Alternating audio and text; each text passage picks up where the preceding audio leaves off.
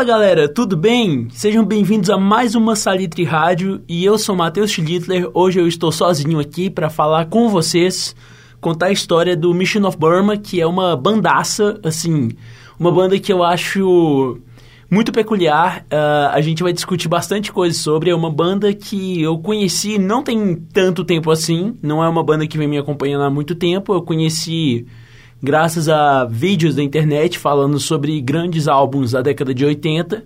Iremos falar devagarzinho sobre cada um deles, vai ser sensacional. Logo para começar, já que a banda é sensacional, já que assim a música hoje vai ser um negócio muito importante aqui. A música vai ser a minha principal companhia. A gente vai começar com uma música já. A gente já vai começar com Secrets, que é a faixa que abre o primeiro álbum deles e o único álbum que eles fizeram na década de 80, que chama Versus. Então, vamos começar com Secrets e logo mais eu volto para falar cada detalhe sobre cada integrante e a história sensacional dessa banda muito injustiçada.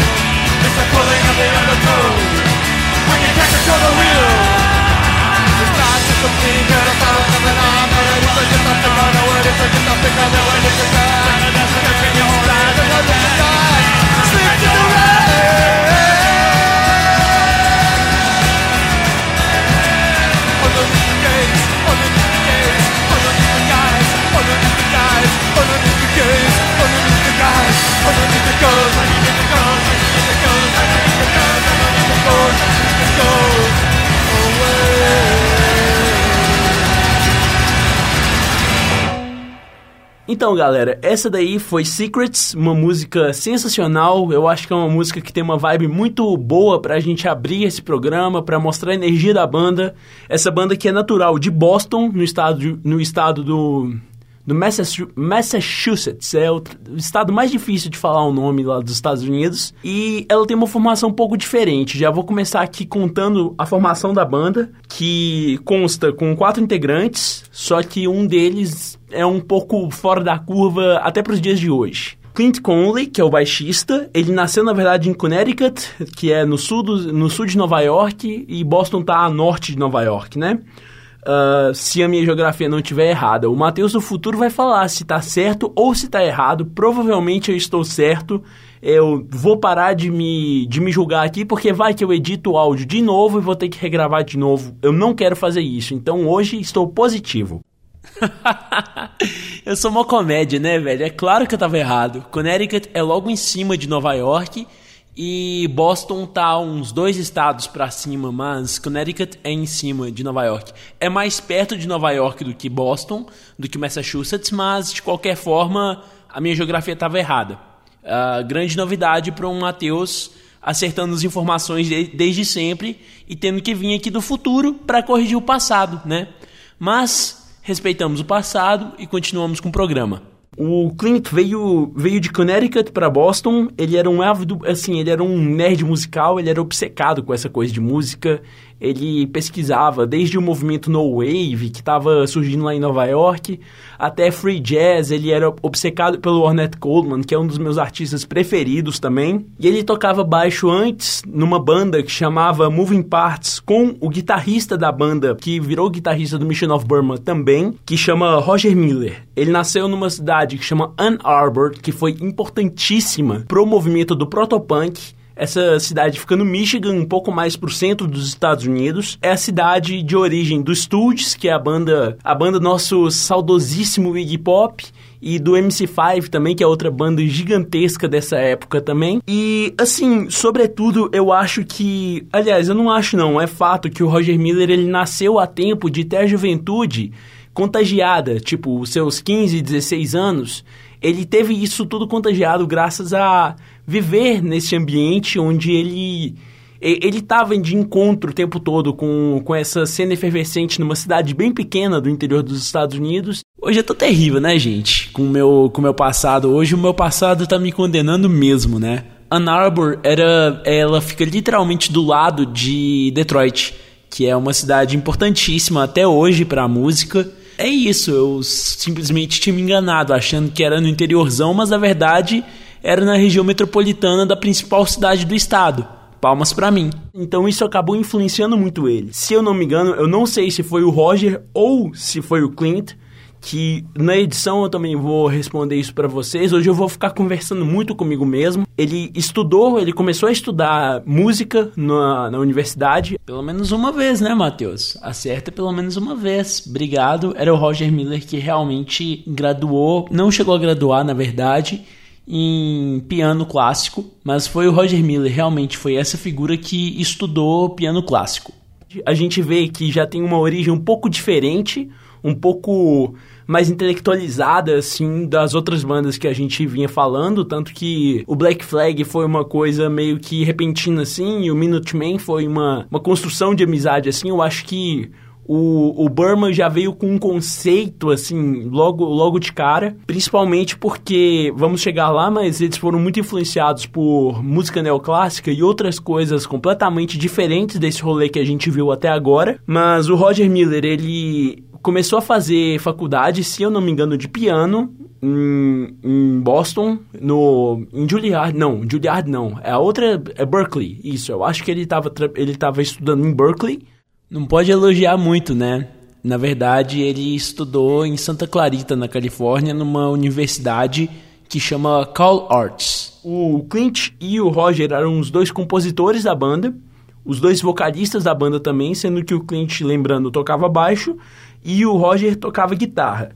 Mas a música que a gente acabou de ouvir na verdade, não é cantada por nenhum dos dois. É uma das únicas músicas na qual o baterista Peter Prescott canta. Eu averiguei aqui, na verdade, o Prescott só solta o grito do início da música. Se eu não me engano, quem canta, na verdade, é o Roger Miller. Eu posso estar errado, mas a gente trabalha com erro, assim como eu já venho falando aqui há algum tempo. É isso, o erro é bonito, apoiem o erro local. Ele é o único que é natural do Massachusetts mesmo, ele é do, interior do Massachusetts, ele não nasceu em Boston, mas acabou indo para lá. Ele viu um show da banda Moving Parts, ele se apaixonou assim com a banda e daí quando a banda acabou, o Clint e o Roger eram muito amigos, então eles resolveram continuar a fazer uma nova banda E daí eles começaram a anunciar essa, essa banda, sabe, tipo, pra, pra achar um baterista. E eles encontraram o Peter. Uh, é até engraçado porque, na verdade, eles meio que queriam alguém que desafiasse mesmo os padrões. A gente vai ver que o Burma era basicamente sobre iconoclastia. Eles queriam destruir qualquer conceito que que a banda, tipo, se o público criava um conceito, eles queriam destruir esse conceito. Então, nessa época, já falando, já citei um pouco sobre o movimento No Wave, nos testes para bateria, eles, eles começavam a tocar o disco No New York, que foi produzido pelo Brian Eno, que é um grandíssimo disco lá desse movimento todo, com bandas maravilhosas. Só, só que é muito experimental e muito difícil, então eles começavam a tocar, tocar, tocar, tocar esse disco até os bateristas que estavam tentando entrar na banda encherem o saco e desistir. Só que o Peter Prescott adorava No Wave e ele continuou lá até o final. A amizade clicou muito rápido e daí ele basicamente entrou pra banda. Aí a gente tem um quarto integrante que é um cara muito misterioso, na verdade, que é o Martin Swope. Ele ficava no PA, ele ficava na parte do áudio mesmo, atrás das cortinas, mexendo no PA, só que ele brincava muito com tapes magnéticas, com fitas cassete magnéticas, para ele criar efeitos na voz. Uma coisa que raríssimas vezes a gente vê até hoje no mundo da música. Mas, assim, a gente via isso bastante no movimento do krautrock. A gente vê muito influência de Ken, porque o Ken fazia isso. É uma banda que, na verdade, o krautrock, como uma forma geral, eu particularmente não conheço tanto ainda mas pretendo conhecer e vou atualizando para vocês também o que eu acho. Eu cheguei a ouvir um disco do Ken, achei bem interessante. Uh, precisa de, um, de digerir um pouco ainda, mas consegue ver essa influência. E com todo esse mar de influências, a gente já começa a discorrer como que, na verdade, o Burma surgiu de um, de um momento, uh, não, não de um momento, mas de uma situação na qual muitas e muitas é, influências diferentes, não só o hardcore ou não só o pós-punk, porque eles pegavam muita coisa. Como eu disse, o Roger, ele estudava música na faculdade, então eles acabavam pegando muita influência de compositores neoclássicos, como John Cage, um grandíssimo compositor do, do século XX. Ele fez uma peça, para vocês terem noção do nível de abstração. O cara fez uma peça que chama 4 minutos e 33 segundos, que são 4 minutos e 33 segundos de silêncio. E essa que é a música que o cara compôs. Uh, daí eles foram pegando um pouco desse conceito, de certa forma, da pós-música, para colocar elementos experimentais, assim, que que mais ou menos na mesma época a gente vai ver, eles lançam o primeiro single em 81, o Academy Fight Song, que a gente, a gente já já vai tocar, eu vou contar a história primeiro. Ele lança em 81, sendo que o Talking Heads fazia mais ou menos a mesma coisa, só que com muito mais grana e com a figura do Brian Eno também fazendo os loops, uh, com o disco com o disco Remaining Light. O Remaining Light é de 81 também, só que lembrando que o trabalho que o Swope fazia era ao vivo, era feito na raça, ninguém entendia como que eles conseguiam tirar aqueles sons muito bizarros da, do, do, próprio vocal, do próprio vocal dos caras, só que, tipo, eles faziam ao vivo mesmo.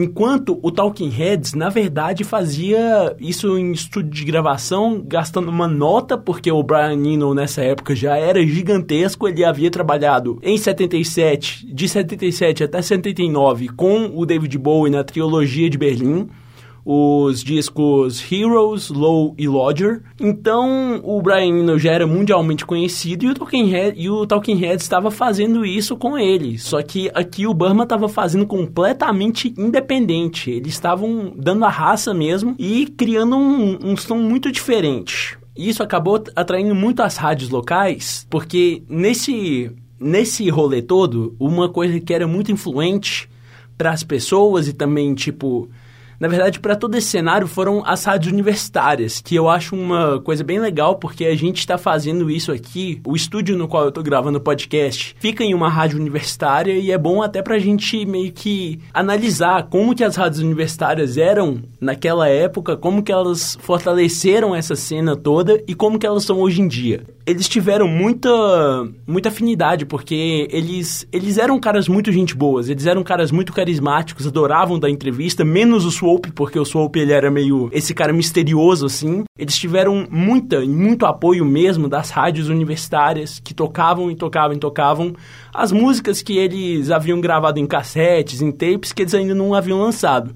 Sobretudo uma música que chama Peking Springs, que eles acabaram não regravando por uma postura que eles falaram que a gente já vai chegar lá, e isso acabou atraindo a atenção de, um, de uma figura muito especial para a história deles, que é o Rick Hart, que era o dono do selo Ace of Hearts, que foi o, onde, onde eles saíram. A gente havia falado nos dois últimos episódios sobre a SST, o selo do Greg Ginn, do, do Black Flag, mas aqui agora a gente está em um outro, no outro lado dos Estados Unidos e a gente está falando agora sobre basicamente o Ace of Hearts, que era, que era especializado em lançar músicas um pouco mais comerciais, mas ao mesmo tempo o Rick Hart tinha essa sensibilidade de conseguir ver o que o público estava gostando e eles estavam fazendo barulho barulho muito grande.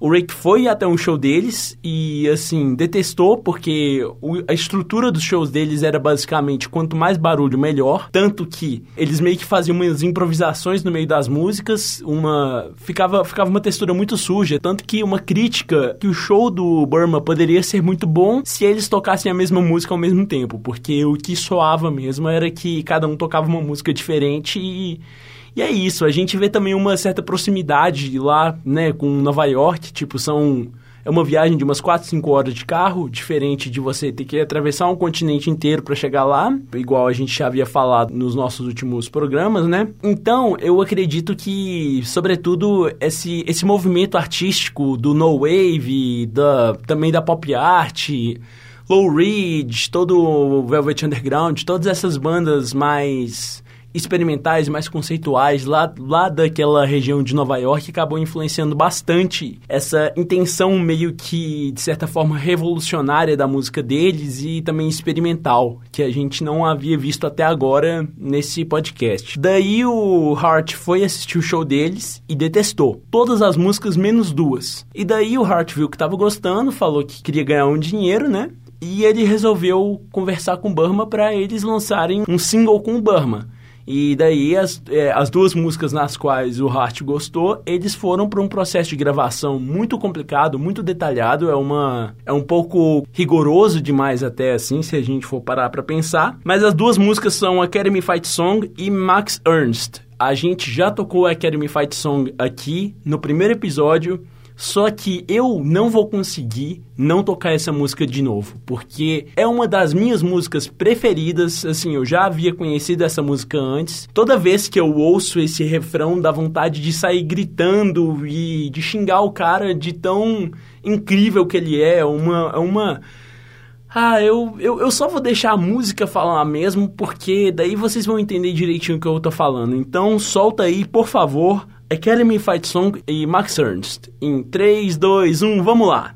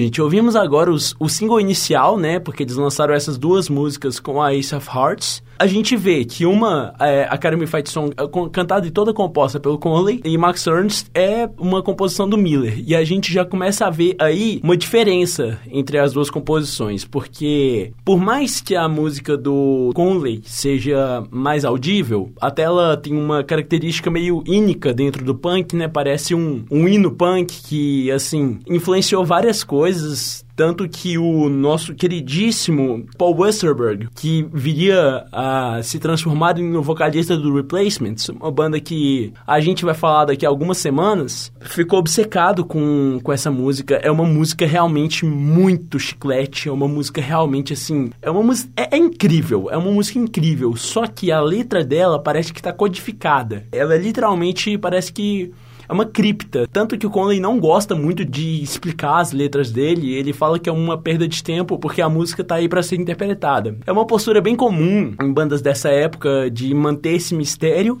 mas ao mesmo tempo, a gente vê que uh, Max Ernst, a música do Miller, é uma música com uma trajetória um pouco mais experimental, com uma, uma sequência mais experimental, não tem uma essa estrutura comum que a gente tem. É meio que um crescendo, meio pegando pegando de artistas como James Chance, Teenage Jesus and the Jerks, todas essas toda essa galera que era toda de Nova York também, novamente essa influência de Nova York muito forte. Ao mesmo tempo é falando sobre o Max Ernst, que é um artista dadaísta que aos poucos foi radicalizando cada vez menos, ou não necessariamente radicalizando cada vez menos, mas as pessoas foram conseguindo absorver melhor a própria arte dele. E isso acabou virando uma metáfora até um pouco triste pro Burma uh, no final da banda. Assim, só para vocês terem uma noção, esse single ele foi tão absurdamente bem aceito pelo, loca, pelo local, por Boston, que em um ano eles venderam 10 mil cópias desse single. Assim, para uma banda independente, isso é uma coisa impressionante. Realmente impressionante. Tanto que eles começaram a tocar muito numa casa de shows Uh, muito clássica lá, que eu esqueci o nome agora, o Matheus do Futuro vai falar pra gente, em, provavelmente sussurrando agora no ouvido de vocês. Que engraçado seria se a casa de shows chamasse simplesmente Underground, né? Pois é. Acabou surgindo a figura do Jim Kaufman, que era o empresário da banda. Ele virou empresário da banda. O sucesso foi tão absurdo que o Jim Kaufman, ele conseguiu fazer uma turnê nacional com essa banda. São, foram 15 shows em 22 dias, viajando pelos Estados Unidos inteiro. Eles foram pelos quatro cantos dos Estados Unidos, só que com um problema muito forte, questão de distribuição porque eles não tinham um single para vender, eles não tinham nada, então eles tinham que ir meio que na cara da coragem. O que resultou em shows lotados, tiveram algumas instâncias, principalmente em grandes centros e centros mais universitários, onde eles tinham o apoio das rádios universitárias novamente. Dois shows, dois dias seguidos, completamente esgotado. Uma novidade, assim, uma coisa incrível, só que ao mesmo tempo eles tinham, por exemplo, shows que davam quatro pessoas e e foi uma, foi uma turnê bem conturbada, só que eles voltaram com uma certeza: vamos gravar um EP. Eles gravaram esse EP, uh, ah, logo depois que eles chegaram, lançaram esse EP em 81 ainda. O EP chama Signals, Calls and Marches. Eles começaram a experimentar cada vez mais, só que deixando o som um pouco mais palatável, graças à mão do Hart um pouco, de certa forma, porque ele também queria eles queriam deixar a música um pouco mais acessível e um pouco, um pouco menos estranha. Daí eles gravaram o Signals, and Marches e lançaram no dia 4 de julho de 1981. Agora a gente, para ilustrar isso aqui, a gente já vai começar a dissertar um pouquinho mais sobre esse, sobre esse trabalho, mas a gente vai ouvir três músicas deles. That's When I Reach For My Revolver, que é um clássico também deles, assim, tal qual Academy, também é cantado pelo Conley. A gente vai ver que é uma música bem única. This is not a photograph, que é novamente citando uma peça artística do surrealismo. Eles tinham essa, essa paixão pelo surrealismo muito bacana, referenciando aquele quadro do Isso Não É um Cachimbo, do, do René Magritte. Depois a gente vai finalizar ouvindo Red, que é uma música na qual a gente ouve, a gente consegue ouvir bem nitidamente o que o, qual que era a função do Martin Swope aí, nessas brincadeiras que ele fazia com as tapes que ele fazia em estúdio também. Inclusive, uma outra curiosidade, antes da gente começar as músicas, o Soap nem nos ensaios ia, porque o trabalho dele era literalmente, era literalmente assim, na hora, improvisado, nos shows. Então, o Soap, ele falava que ele não queria fazer alguma coisa. Ele, eu acho que ele tinha medo de um caco de vidro, de uma parede da onde eles ensaiavam, então ele não ia ensaiar. Ele era uma figura muito intrigante. Então, ouviremos essas três músicas agora.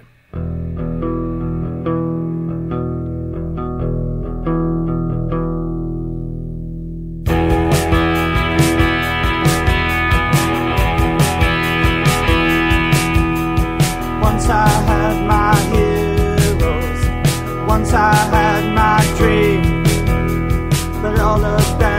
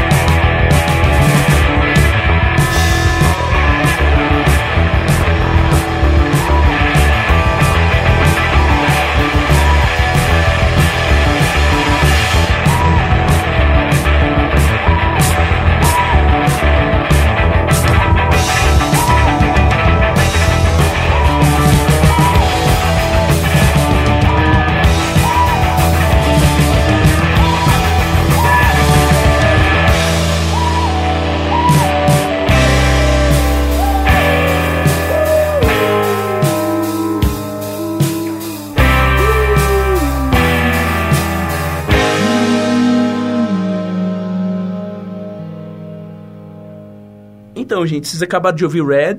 Antes foram That's When I Reach For My Revolver e This Is Not A Photograph. A gente vê a grandiosidade ínica, só que ao mesmo tempo essa experimentação estrutural que eles fazem de uma forma fabulosa, sensacional. É muito interessante da gente ver como que eles, eles ainda continuavam trabalhando de uma forma muito independente. No livro que eu li, conta que eles viviam um nível acima da pobreza, porque eles viviam mais ou menos na pegada do Minutemen com o que eles tinham mesmo e o Burma só dava o coração deles mesmo, tanto que durante a gravação do EP, se eu não me engano, o Miller, o Roger Miller, ele trabalhava afinando pianos e trabalhava tocando músicas no, no metrô de Boston. Imagine você andando aí pelo metrô, encontra com algum músico e ele é basicamente o músico de do que iria virar alguns anos depois, uma das maiores bandas do underground, né? Isso aconteceu em Boston, caso se você tivesse vivendo em Boston nessa época, pode ter acontecido, você pode ter encontrado com Roger Miller por aí. O Clint Conley, ele trabalhava no censo lá dos Estados Unidos como se fosse uma espécie de IBGE daqui. O Prescott, ele trabalhava como manobrista de carro e o Martin Swope, como sempre, o misterioso. Eu adoro esse cara, eu adoro esse cara. Uma vez perguntaram para ele o que ele faz, o que ele fez durante a gravação. Ele simplesmente respondeu que ele achou um dinheiro na rua. Mais nada, ninguém, ninguém mais sabe. E daí eles fizeram toda essa gravação. O EP ganhou um destaque incrível, assim, tipo, surpreendente, com dentro de uma rádio grande, da maior rádio que tinha lá dentro de Boston. Gente, eu acabei confundindo algumas informações, acabei repetindo algumas informações. Me desculpem pela tela azul que eu acabei de dar agora, mas vão ter que ser essas duas informações repetidas, porque o gênio aqui conseguiu falar de uma forma que ficava quase impossível de eu editar para ficar minimamente coerente. Então, me desculpem, vocês vão ouvir a mesma informação duas vezes com o nome da rádio daqui a pouquinho. Em alguns segundos eu já vou acertar o nome da rádio finalmente. O EP foi lançado no dia 4 de julho de 81, o que foi, ao mesmo tempo, um problema, só que ainda assim teve muito essa simbologia por trás. 4 de julho era um feriado, é um feriado, né? O dia da independência dos Estados Unidos, mas Porém, todavia, contudo, as rádios universitárias, que eram basicamente aonde eles ganharam mais apoio, não deram muito valor para o lançamento porque eles estavam de férias, né? Na verdade, eles têm esse, esse período de férias que a gente tem no final do ano, eles têm no meio do ano, que são as férias de verão. Então, eles lançaram justamente quando as rádios universitárias estavam em recesso, então eles não tiveram tanto apoio midiático assim, principalmente dentro do, do universo deles. Só que em contrapartida, uma coisa muito estranha aconteceu porque a maior rádio da época lá de Boston, que chamava WBCN, adorou o disco e tocava as músicas de uma forma bem frequente, assim, adorou o EP, né? E começou a tocar, tocar, tocar bastante as músicas e o que acabou atraindo muito público para a banda em própria Boston. Assim, uma coisa quase inimaginável. Trazendo para os nossos dias de hoje, seria como se a, a Rádio Jovem Pan tocasse Ludovic, assim, em 2004, 2005, quando Ludovic surgiu. É surreal da gente pensar que isso aconteceu, para vocês verem quão grande era a potência que o Burma tinha. Só que por eles não terem essa força maior para todo esse movimento no qual eles tinham, que seriam as rádios universitárias, eles acabaram não tendo uma divulgação tão ampla dentro da própria base deles. Mas isso acabou de uma forma muito interessante porque eles começaram a abrir shows para todas as bandas cults pós-punk inglesas, por exemplo, The Cure, The Cute, Television mesmo, não, não só as bandas pós-punk inglesas, mas as bandas, assim, de uma forma geral, as bandas pós-punk que iam tocar em Boston, geralmente eles que abriam. Isso acabou criando várias conexões entre eles eles e entre eles e as outras bandas, né? Porque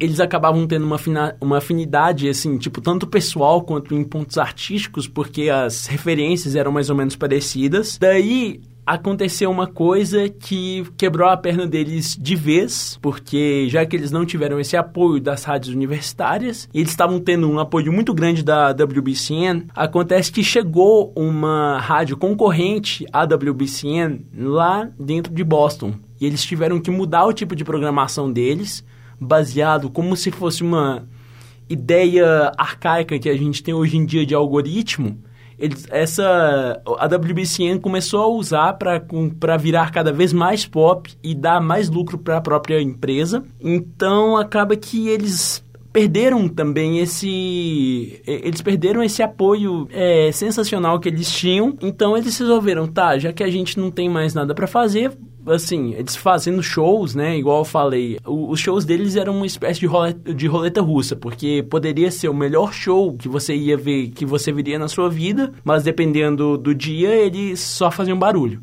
Eles tinham essa coisa de que em cada show eles tocavam um set list diferente. Eles eram iconoclastas com a própria arte deles eles não queriam saber, uh, tipo assim, se as pessoas começavam a ter um conceito sobre a banda, eles queriam acabar com esse conceito que, a, que as pessoas estavam criando, então eles viravam uma outra coisa. Era um processo meio que de se desafiar, era uma forma que eles tinham de se desafiar e ao mesmo tempo era um processo no qual, tipo assim, eles acabavam se reinventando demais. A gente vê que as músicas têm muitas variedades, as músicas que a gente já tocou até aqui tem muitas variedades, só que ao mesmo tempo existe essa coesão muito forte dentro delas, que é justamente essa, esse balanceamento entre os quatro membros que são que, que, é uma coisa quase que imprescindível, assim. Eles resolveram, junto com a Ace of Hearts, novamente, a gravar o primeiro álbum deles, que foi o Versus. A banda resolveu, com esse álbum, é, soar cada vez mais parecido como eles tocam ao vivo, como eles tocavam ao vivo. Então ficou um disco um pouco mais sujo, um pouco mais pesado, uh, confuso mesmo, meio turvo assim, mas que quando a crítica ouviu, a crítica ficou apaixonada. Elegeu ele como um disco clássico na hora, porque realmente assim é um disco importantíssimo na história do que a gente chama de pós-punk só que a gente conseguiu ver aqui que o. Lembrando bem disso, que o. Que o Burma é muito além do pós-punk, é muito além do pós-punk, não é só pós-punk, é um pouco de tudo, de toda essa efervescência cultural que estava tendo, mas a mas ao mesmo tempo que a crítica estava gostando muito, o público estava cada vez menor. Eles acabavam fazendo muitos shows em Boston e acabava que eles não saíam muito de lá. Então, por questões de dinheiro e por todos esses incômodos que a gente tinha nessa época, lembrando também que isso daí era em 81, 82, essa rota que o Black Flag haveria criado, que a gente já mencionou tanto, que o Minutemen seguiu, que o Husker Du seguiu, isso daí não existia nessa época. Não existia essa base muito forte em um, em um antro nacional para o Burma conseguir se sustentar. Então eles acabaram meio que se decepcionando novamente. Só que lembrando que esse é um dos melhores álbuns que já foram feitos na década de 80. Ponto. Não tem nada igual. É um álbum em que cada faixa vai entrando dentro de você de uma forma completamente diferente. Então, eu vou chegar te falar aqui e vou tocar aqui para vocês duas músicas desse álbum. Daqui a pouco a gente vai tocar mais duas músicas, porque é impossível a gente tocar pouca música desse álbum. Lembrando que a primeira música, a Secrets, também é desse álbum, é a música que abre esse álbum.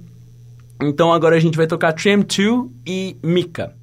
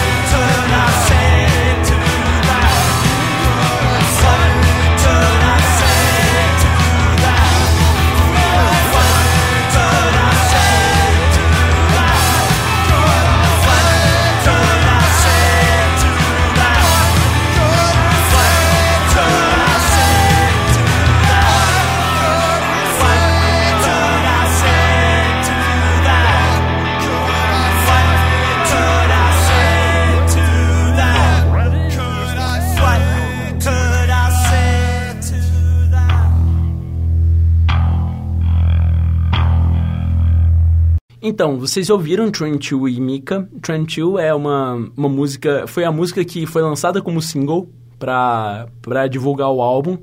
Eles foram até Nova York para fazer um, um show de lançamento e tiveram essa decepção gigantesca de apenas sete pessoas foram para esse show. Assim, foi uma decepção gigantesca para eles porque eles deram o seu melhor, deram de coração mesmo para fazer esse trabalho, só que ele não estava tendo essa repercussão muito grande. Junto com isso, o Roger Miller, ele havia, desde, as, desde os tempos de Ann Arbor, ele, via, ele havia contraído uma doença auditiva na qual o ouvido dele ficava zumbindo. E isso foi gerando cada vez mais um incômodo para ele. Meio que o Burman já sabia que isso eventualmente iria acontecer. É até engraçado, assim, tipo, meio tragicômico, podemos dizer assim, que em uma entrevista ele estava contando sobre esse problema auditivo dele e basicamente ele conseguiu acertar qual era a nota que ele estava ouvindo no, no ouvido dele. Parece que era um Mi maior, alguma coisa assim. Depois de um tempo começou a ser um Mi maior sobreposto com um Lá menor. Era.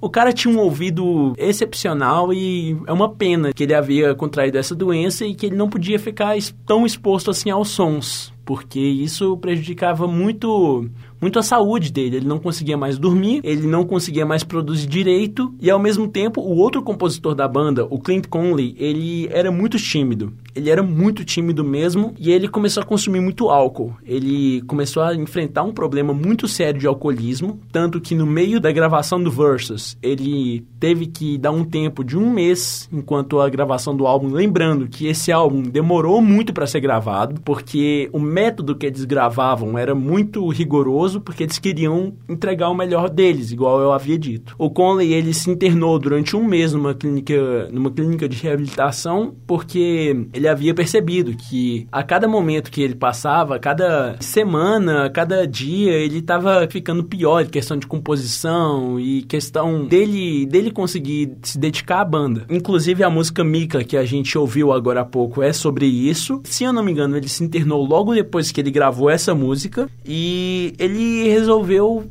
dar esse tempo assim no meio da gravação os membros super entenderam. Daí ele ficou um ano na ativa da banda até o eventual fim da banda mais por conta do problema auditivo do Roger Miller do que necessariamente por conta do problema de alcoolismo do Clint porque ele já havia sido ele já havia sido curado. Eventualmente, o Miller acabou pedindo para sair da banda e, assim, ele chegou morrendo de medo, né? Porque ele achava que os caras iriam simplesmente ficar muito bravos, assim, tipo, muito decepcionados com o Miller por ele pedir para sair da banda por conta do problema auditivo dele. Só que com um efeito reverso, como eles são bons amigos até hoje, eles aceitaram super de boa, eles foram super tranquilos com isso e daí eles anunciaram que queriam acabar e queriam fazer um último show que na verdade acabou se estendendo para mais sete, oito shows.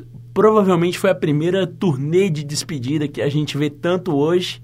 Eu não sei há quanto tempo que o Scorpions está nessa turnê de despedida. Eu não sei até hoje se eles já acabaram ou não. E daí eles tocaram mais esses 7, 8 shows. Eles tocaram dois shows em Boston que lotaram. E tanto que o Hart fez um documentário sobre isso. Depois eles fizeram essa mini turnê de despedida pela Costa Leste. Acabaram tocando o último show de fato deles, abrindo pro PIL, que é a banda do Johnny Rotten, vocalista da banda Sex Pistols também, que é uma banda, se você não conhece, assim, é difícil de alguém não conhecer os Sex Pistols hoje em dia, porque é uma banda gigantesca, né? Eles abriram pro PIL, o show foi um fracasso. Os shows dessa turnê de despedida deles, todos foram um fracasso, menos os dois shows que eles fizeram na casa deles, que foi simplesmente incrível. E o último show que eles fizeram lá em Boston mesmo, eles encerraram com The Ballad of Johnny Burma, que é a música que a gente vai ouvir agora, mas a gente não vai ouvir só The Ballad of Johnny Burma, mas a gente também vai ouvir Einstein's Day, que é a música sequência no disco Versus. Então fiquem aí, imaginem vocês uma banda tão magnífica e tão bonita e tão boa. Dizem que nem foi tão emocional assim porque foi tão surreal esse show. Dizem que algumas pessoas dizem que foi o melhor show que eles fizeram, que a ficha não tinha caído para ninguém, nem para a própria banda, nem para o próprio público. Então, tipo assim, eles ficaram na cabeça, não, eles estão dando o melhor deles, eles estão na melhor fase deles. Então, eu acho que eles não vão acabar. Infelizmente, eles acabaram, principalmente, creio eu, por conta da decepção desses próximos shows que eles fizeram. Ficaremos agora então com Ballad of Johnny Burma e Einstein's Day.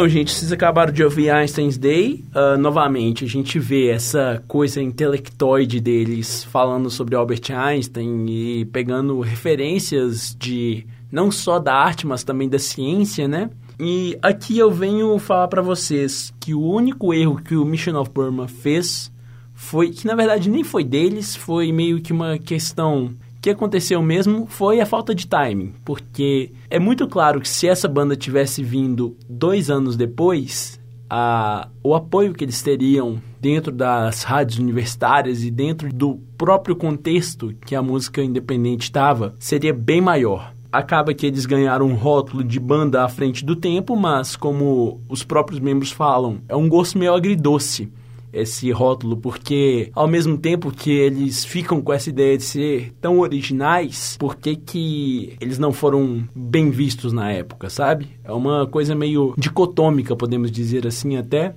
para essa situação. A gente vê que, já que foi uma banda muito primordiosa, assim, primordial, assim, para todo esse cenário que iria vir, para frente, daqui para frente, né, a gente pode falar aqui de algumas bandas que realmente eu, eu anotei aqui uh, cinco grupos que citam como, como influência, que vocês podem ter percebido ou não, porque é uma coisa tão ampla, na qual o Nirvana, que a gente está falando aqui constantemente, porque esse livro é mais ou menos sobre o Nirvana, na conclusão a gente vai entender mais ou menos porquê. O Foo Fighters, que é basicamente o resto do Nirvana. Querendo ou não, o que influenciou o Nirvana acaba influenciando no Foo Fighters. O R.E.M., que é uma banda que, assim, inclusive, no primeiro, na primeira turnê nacional deles, eles tocavam a música Academy Fight Song como um cover, a segunda música que a gente ouviu nesse programa hoje. É, é uma banda que foi extremamente influenciada, principalmente os trabalhos da década de 80 do R.E.M., é, assim, muita, muita coisa, assim, do Burma mesmo.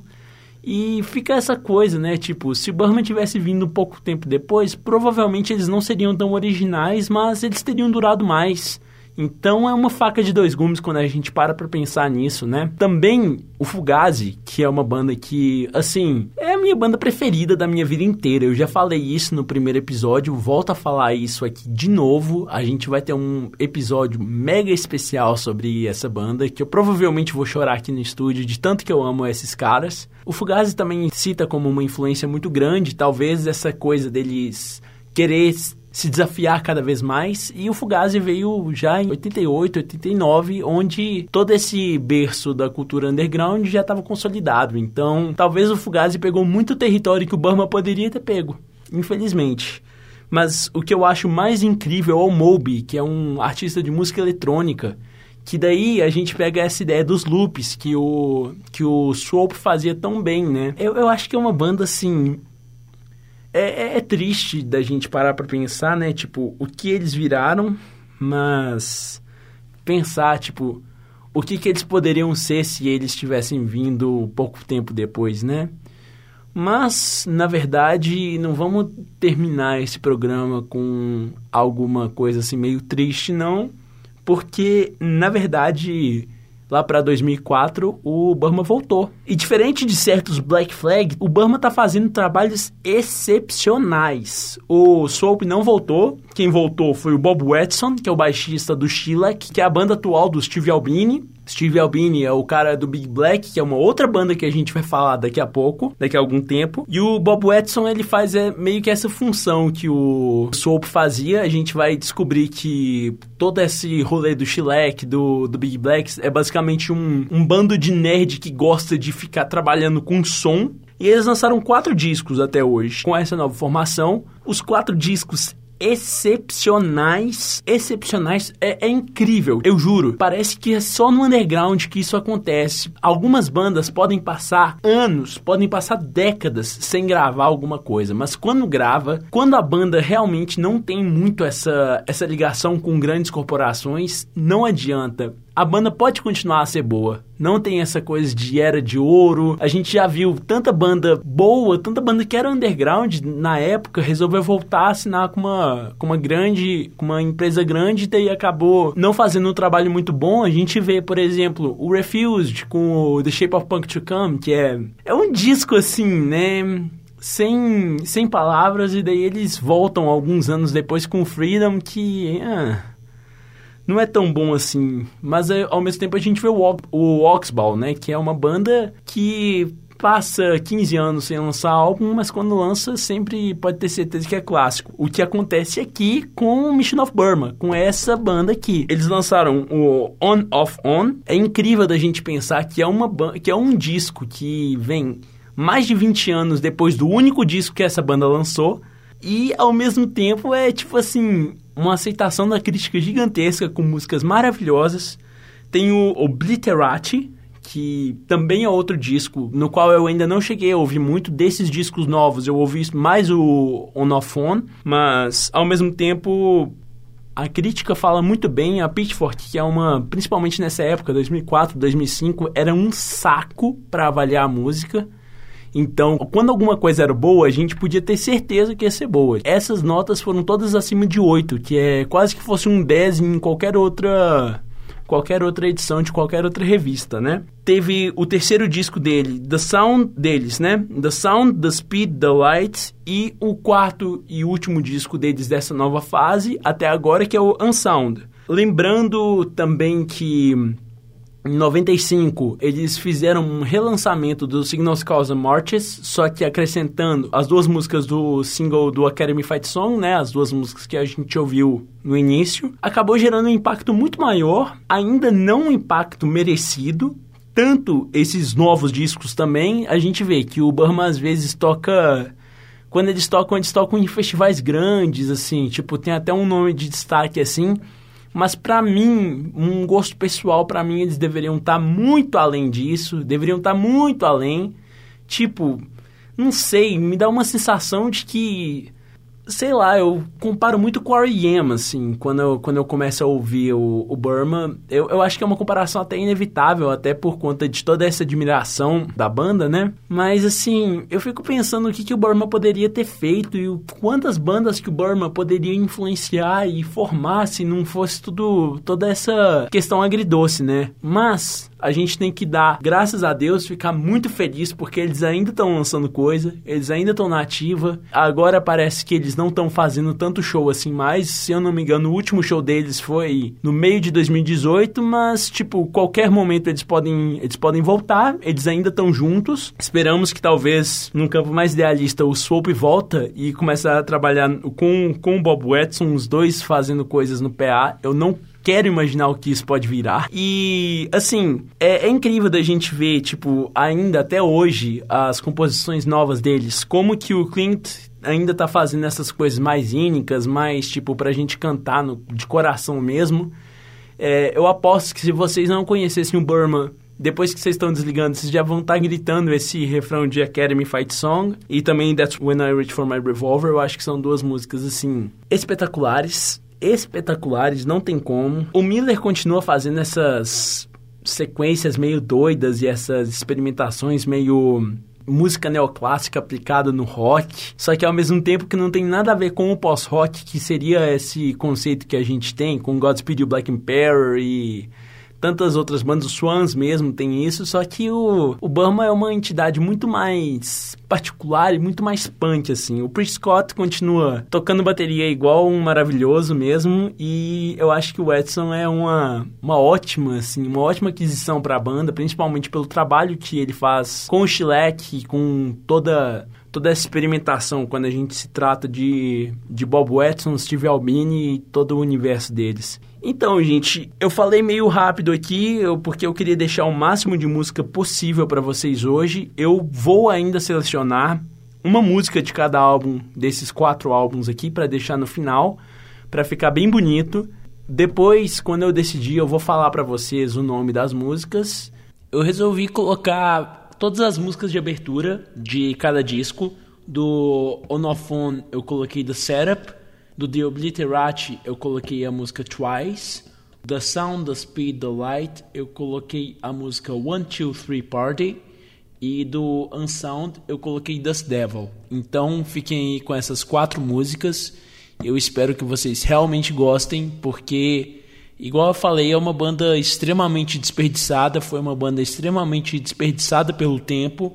E é uma banda que a gente merece merece, na verdade a gente não, né? Eles merecem o máximo de fãs possíveis Espero de verdade que vocês tenham virado fãs dessa banda. Mas por enquanto eu fico por aqui e eu não sei, tipo, eu, eu, eu tô querendo tentar acrescentar mais alguma coisa, mas eu acho que esse episódio, quem vai fazer minha companhia mesmo vai ser a própria música eu, sei lá, só só queria dar um abraço nesses caras e agradecer por por fazerem coisas tão incríveis como eles estão fazendo, quando eles vêm fazendo desde a década de 80. Esse tipo de música eu mostrei pro meu pai. Ele falou: "Não, não é possível que isso aqui é de, do início da década de 80, porque parece muito coisa que veio, tipo, de 87 pra frente. E foi assim, auge mesmo na década de 90, cara. É é uma banda que está 10 anos na frente do tempo. Eu acho que é, é, é uma banda muito desperdiçada, assim, um potencial sensacional, mas que pelo menos a gente. As músicas ainda estão em catálogo, então a gente pode ter a graça de ouvir elas, né?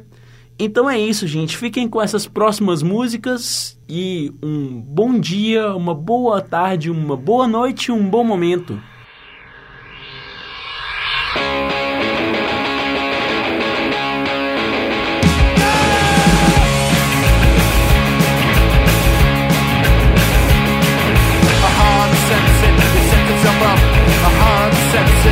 Itself up. A heart sets it, it sets itself up. A heart sets itself up.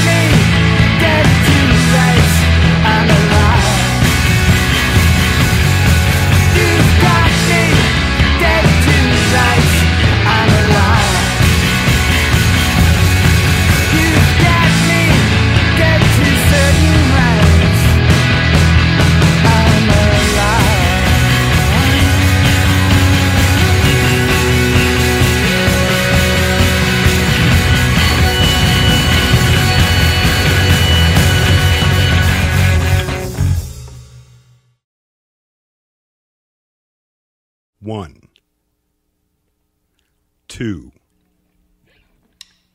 three.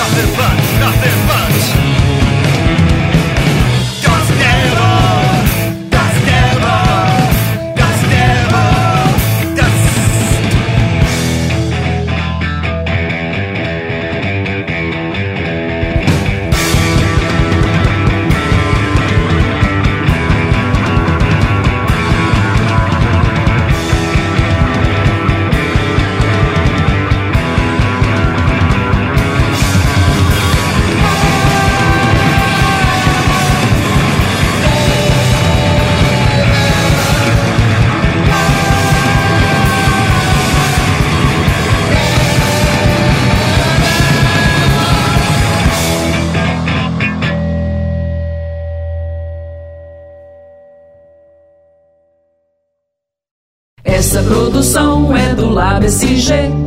onde você vem aprender aqui na PUC Minas São Gabriel.